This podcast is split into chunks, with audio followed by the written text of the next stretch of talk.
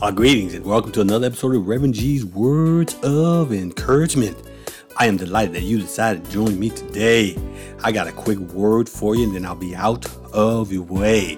So I'm just going to go straight to my subject and tell you that today's subject is God is good. Now, before I get to any of the formalities, I can relate to that God is good because He has blessed me in so many ways, so many times, in so many different aspects that I can't even begin to tell you. So I got to get that out before I get to the formality of the manuscript that is for me. So if I got a witness out there that can say God is good all the time and all the time, God is good. Amen and amen. Now, let's get to the formalities of today's sermon about God is good. And I'd like to start off by, uh, by this introduction. In his book, Liberating Ministry from Success Syndrome, uh, R. Kent Hughes tells of a dark night of the soul that he went through and how the Lord brought him out. Kent Hughes has been groomed for success. It was no surprise that he was chosen to plant a new church expectations were so high that there were whispers that his new church would soon outgrow the mother church. But several years later, there was very little signs of life, growth, or fruit. In a moment of weakness, Kent said to his wife Barbara, God has called me to do something he hasn't given me the gift to accomplish. Therefore, God is not good. Barbara assured him that she still believed in the goodness of God she encouraged him to hold on to her faith for the night. She had enough faith to believe for both of them. What do you hold on to when life causes you to question the goodness of God? Let me encourage you to hold fast to God's unchanging word, His love, and His power, and to hold on to this verse. Every good gift and every perfect gift is from above, coming down from the Father of lights with whom there is no variation or shadow due to change. Can I get a witness? And that's James, the first chapter, verse 1, first chapter, uh, verse 17. The recipients of this letter from James were undergoing trials of various kinds. They needed wisdom to understand their trials and respond to them appropriately. Indeed, both indeed both misunderstanding and mishandling trials were both problems for James' readers. They needed to know that God uses trials, tests, the genuine of our faith, and to nurture our faith to maturity. Because they did not understand this, they were failing to see the true reason why the test of faith. Their trials were becoming temptations to sin. Some were even accusing God of a divine conspiracy in which God was using their trials to set them up for sin. In James 1 13 18, James addresses this matter of God and the case of mistaken identity. In verses 13 and 15, James argues that God is a holy God that never sends temptations or sins into our lives. This is in verses 16 and 18. James argues that God is a good God and that only sends good and perfect gifts from above. In a clear graphic and powerful term, James makes the point here that God is good all the time, and all the time, God is good. Amen, somebody. And we need to defend and stand on that ground as we recognize that God is truly good. Now, let's talk about the goodness of God and uh, defend it. Do not be deceived, my beloved brothers and sisters. James 1 and 16. This verse is a warning that acts as a bridge between what James says about the nature of temptation verse 13 and 15 and the character of God in verses 17 and 18. Both ideas are, don't miss it now, both ideas are closely connected. There's an insidious connection between misunderstanding God's ways and indicting God's character. Or let me say that again. There is an insidious connection between misunderstanding God's ways and indicting God's character. So James issues a word of reprimand with a word of affection. Hey, let's talk about the word of admonition. Uh, James command, do not uh, be deceived, do not err, do not be misled. The Greek word means to stray or wander away from the truth, safety, or virtue. It is the picture of one who is on a journey and is led astray, so that he or she does not reach their destination. It is a picture of a sheep that wanders off from the shepherd and the flock becomes lost. It is the picture of a ship that drifts off course and becomes lost at sea. And I don't know about you, but I don't want to be lost. I want to stay on my destination because I want to serve God. I want to do what God has called me to do. No matter how it hurts, no matter who dislikes me, no matter who likes me, I just want to do God's will. James uses it here to admonish his readers who, who hold to a wrong view about God's character, purpose, and his way. His, his concern is more than a simple failure of judgment is a deviation from the truth. So James' command, do not be deceived. This command is a grammatical emphasis that forbids something that is already in progress. Literally, James says, stop being deceived. Genesis 3 records uh, God's confrontation of Eve after her uh, and Adam sin. Then the Lord, the Lord God said to the woman, What is it that you have done? And the woman said, The serpent deceived me and I ate. That's in Genesis, the third chapter and the 13th verse. My dear brothers and sisters, do not be, be deceived. And in this world where we're bombarded from every side, from every angle, from our cell phones to our desktop to our cars, wherever we might be, uh, it, it's sometimes easy to veer off path. But I want to encourage you today do not be deceived. Stay focused on the Word of God. This is an ongoing work of the enemy of our soul. He seeks to deceive us, but Jesus says, If you abide in my word, you are truly my disciples, and, will, and you will know the truth, and the truth will set you free. James 8 31 to 32. I love being free, and I want to be set free by the truth in the Word of God. Now let's talk about the word of affection. For verse 16 says, do not be deceived, my beloved brothers. Notice how James blends both sharpness and tenderness as he issues this warning with love, addressing his readers as my beloved brothers. This term of endearment tells us something about the recipients of this letter.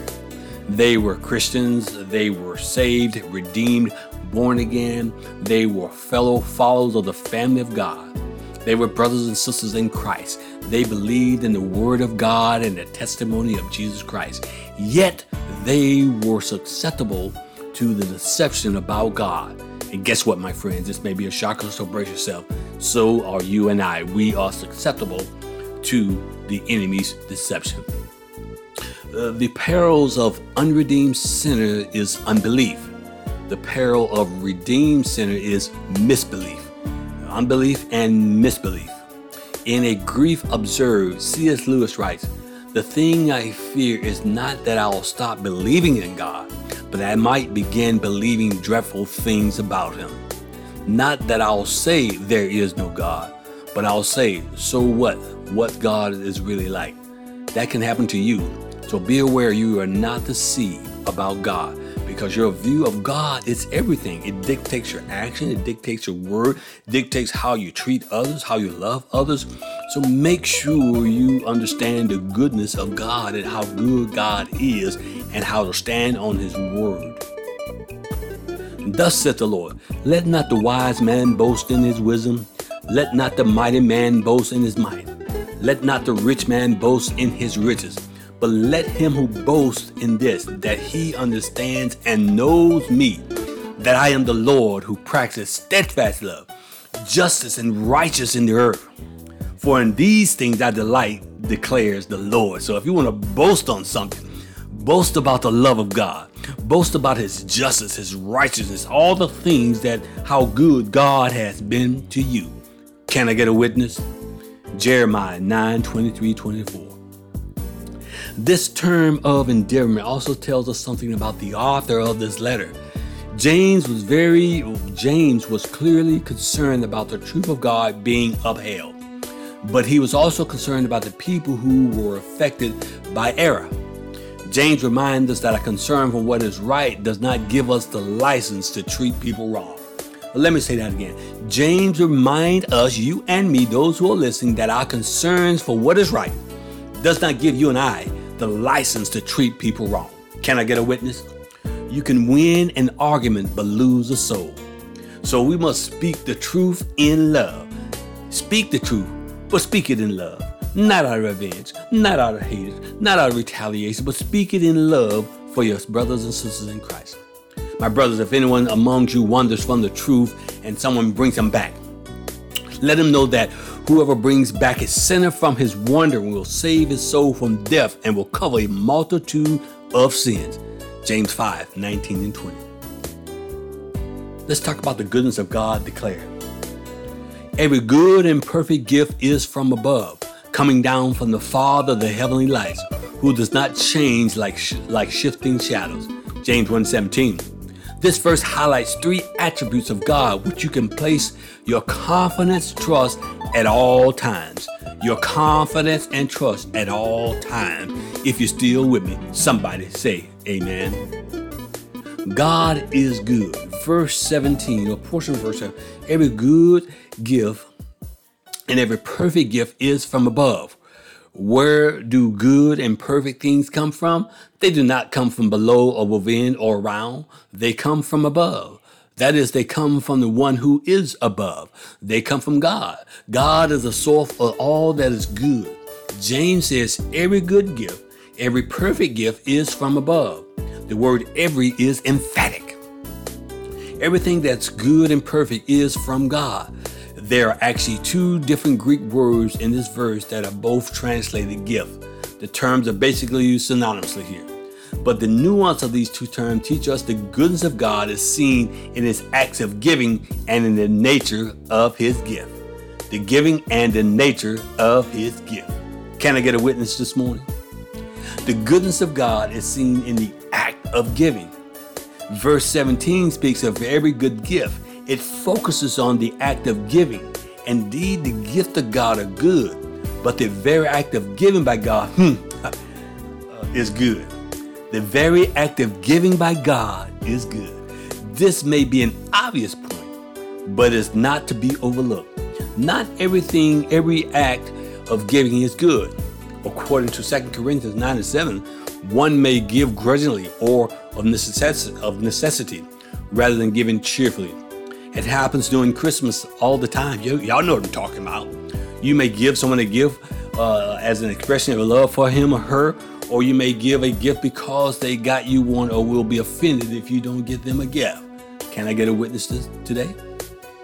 If you then, who are evil, know how to give good gifts to your children, how much more will your Father who is in heaven give good gifts to those who ask him? Matthew 7 and 11. The goodness of God is seen in the nature of his gift. Verse 17 states that the gift of God are both good and perfect. This is the second time James uses the word perfect in this letter. And, and let steadfast love, I'm sorry, and let steadfast have its full effect, that you may be perfect and complete, lacking in nothing. James 1 and 4. This word perfect refers to the spiritual maturity, not the sinless perfection. It is the picture of a fully developed person who has passed from adolescence to adulthood.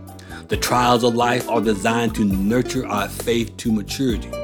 As the recipient of this letter underwent various trials, some accused God of tempting them to sin. James refute this error by asserting that God only gives perfect gift.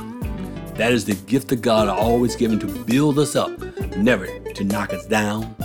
Uh, this does not mean that every gift of God is desirable, comfortable, or pleasurable. And we know that for those who love God, uh, all things work together for the good, for those who are called according to his purpose. That's Romans 8 and 28. Let me tell you a story about, about gifting, giving. A certain king placed a heavy stone in the road and hid to see who would remove it. The people simply worked their way around it, some loudly blaming the king for not keeping the highway clear. Finally, a poor peasant on his way to town with his burden of vegetables for sale came upon the stone, laid down his load, and rolled it out of the way. Then he saw a purse that had lain right under the stone. He opened it and found it full of gold pieces with a note from the king saying, It's for you who should remove this stone. So that gift was given to him. Now I want you to know that God is sovereign. Verse 17 states the sovereign source of all goodness. Every good gift and every perfect gift is from above. Then it states the sovereign process by which we receive these good and perfect gifts, coming down from the Father of lights, whom there is no variations or shadow due to change. The verb translated coming down is a perfect participle that describes a continual, never ending flow of God's generosity to his children. Every good and perfect gift is from God above, who pours them down in a constant stream that never ceases to flow. Let me say that again. Every good and perfect gift is from God above, who pours them down in a constant stream that never ceases to flow. Steadfast love of the Lord never ceases. His mercies never come to an end. They are new every morning. Great is your faithfulness. Lamentations 3 22 and 23. Herein is wise counsel how to respond to a test, trials, and temptation. Look up. Don't judge God by what you see around you. Look up. Your outlook is determined by your uplook. I will lift up my eyes to the hills from where does my help. My help cometh from the Lord who made heaven and earth. Psalms 121, 1 and 2. Verse 17 says that every good and per- every good and perfect comes down from the Father of light. This title, The Father Light, is a typical expression of speak of God without directly mentioning his name. Yet, this reverent this reverent word says so much about God. The lights mentioned here refer to the heavenly lights, the sun, the moon, stars, planets, and other heavenly bodies. To say that God is the father of these lights is to say that God created these heavenly bodies. In the beginning, God created the heavens and earth. Genesis 1 and 1. The heavenlies declare the glory of God, and the sky above proclaim his handiwork. Psalms 19 and 1. God the Father created the heavenly lights. When scripture affirms that God as the creator, there's always an embedded theological assumption. The one who creates a thing is greater than and controls the thing that was created. God is immutable. Lloyd C. Douglas, author of The Robe and other novels, lived in a boarding house during college. A retired music teacher lived on the first row with whom he had daily ritual. Douglas would ask, What's the good news today? The old man would take his tuning fork and strike the side of his wheelchair and said, uh, That is middle C. It was middle C yesterday. It'll be middle C a thousand years from now. The soprano upstairs sings off key, and the piano across the hall is out of tune, but middle C is always middle C. God is the same yesterday, today, and forever. We can always trust and rely on God. He never changes. God is good.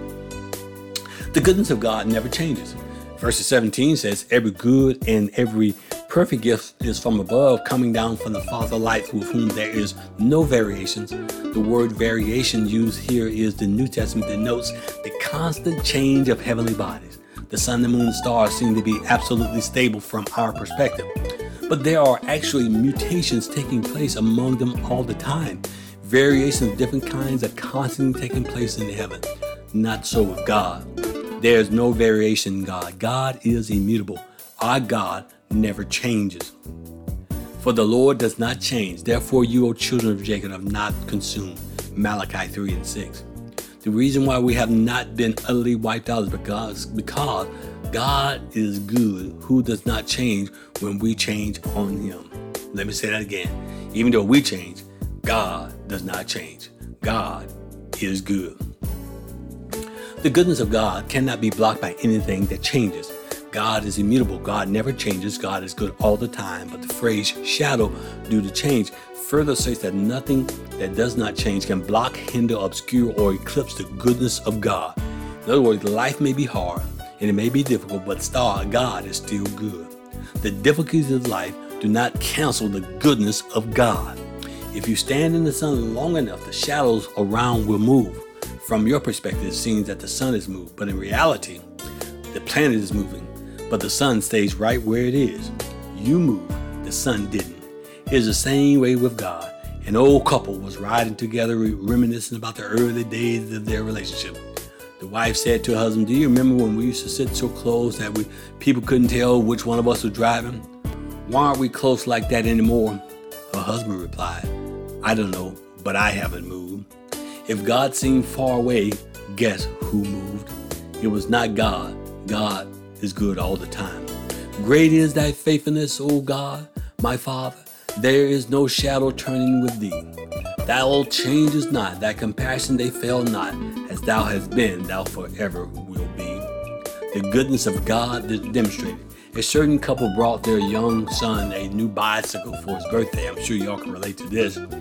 It, was very, it, it was everything a, a, little boy could ask for on the bike. It had all the new gizmos and whatever he wanted. It was on there. Uh, they could not wait to see how his reaction was when he opened this gift. So on his birthday, they positioned, they presented the gift to him, uh, opened the box, and wheeled out the bike. Now get this, to their dismay, the little boy looked at it, smiled, and began to play with the box. It took them a while to convince that young man that the bike was the gift and not the box. James did not want his readers to be so preoccupied with the outer wrappings that they miss sight on the true gift of God. So he, so he specifies the ultimate gift that he bestows. Of his own will, he brought forth by the word of truth that it should be kind and first fruits of his creatures. James 1 and 18. The phrase he brought us forth states the doctrine of regeneration. Regeneration is sovereign and gracious act by which God gives new life to those who are dead in sin and trespasses. That which is born of the flesh is flesh, that which is born of the Spirit is spirit. Do not marvel that what I said to you. You must be born again, my brothers and sisters. The wind blows where it wishes, and you hear sounds, but you do not know where it comes from or where it goes. So it is with everyone who is born of the Spirit. John 3 6 through 8. This is what God has done for us in Christ. He has brought us forth. This verb is the same word used in verse 15, where James says, and sin, when it's fully grown, bring forth death. Sin brings forth death, but God brings forth new life. In verse 18, the verb brought forth is a grammatical emphasis that speaks on something that has happened once and for all. That is for you are not born again and again and again. God has brought us forth into a new life once and for all. The statement emphasizes three wonderful facts about the new birth. Being dead in trespass and sin, believers do not have the will, the ability to choose God. A sinner cannot choose God any more than a dead man can choose to walk. God chooses us, and God did not choose us merely because He knew beforehand that He would choose him. God brought us forth by His own will. The Apostle John records a, a, a sad indictment against the people of God. He came to His own, and His own people did not receive Him. John 1 and 11. God is good. And so, as I conclude today, the ultimate thing I want you to leave here after hearing today's sermon is that no matter where you are in life, no matter what you've gone through, what no matter what people have said you are and what you'll never be, I know a God who's able to look beyond all of our faults and see our need. And He is a good God. If I had the time to walk you through the history of my life and where I was and where God has brought me through, you would recognize just how good God is to me. And the same God that I serve and the same God that you serve is able to do more exceedingly than we could ever ask or think. So, my dear friends, no matter where you are, and no matter what you may be thinking, and you may be going through a difficult time and you may be losing sight of who God is in your life. I want to encourage you today to fight on and fight the good fight of faith. And I want you to remember that if He brought you through previous trials and tribulations, why would He not do the same on this? Uh, so don't let the devil deceive you. Don't let the devil magnify your little problems so big that you can't see the big God that is able to handle whatever comes before us. So God is a good God. Can I get a witness? And I close by saying this. If you listen to the sound of my voice and you don't have that personal relationship with Christ, I want you to now take this opportunity to give your life to Christ. Because, like me, I want you to experience the awesome power and the awesome forgiveness of a God who wipes the slate clean for us. No matter what you've done, no matter what sins in your life, He will take all the sins off of your plate. And you don't have to carry that burden no more. And so, wherever you are, ask God to forgive you of your sins and ask Him to be your Savior and ask Him to rule over your life. Accept Him as your personal Lord and Savior. And you will never be the same. God is good. Well, it looks like my time has finally wind out. I am so delighted that you decided to join me today. My name is Reverend G, and I hope to see you at my next episode. And I'm out.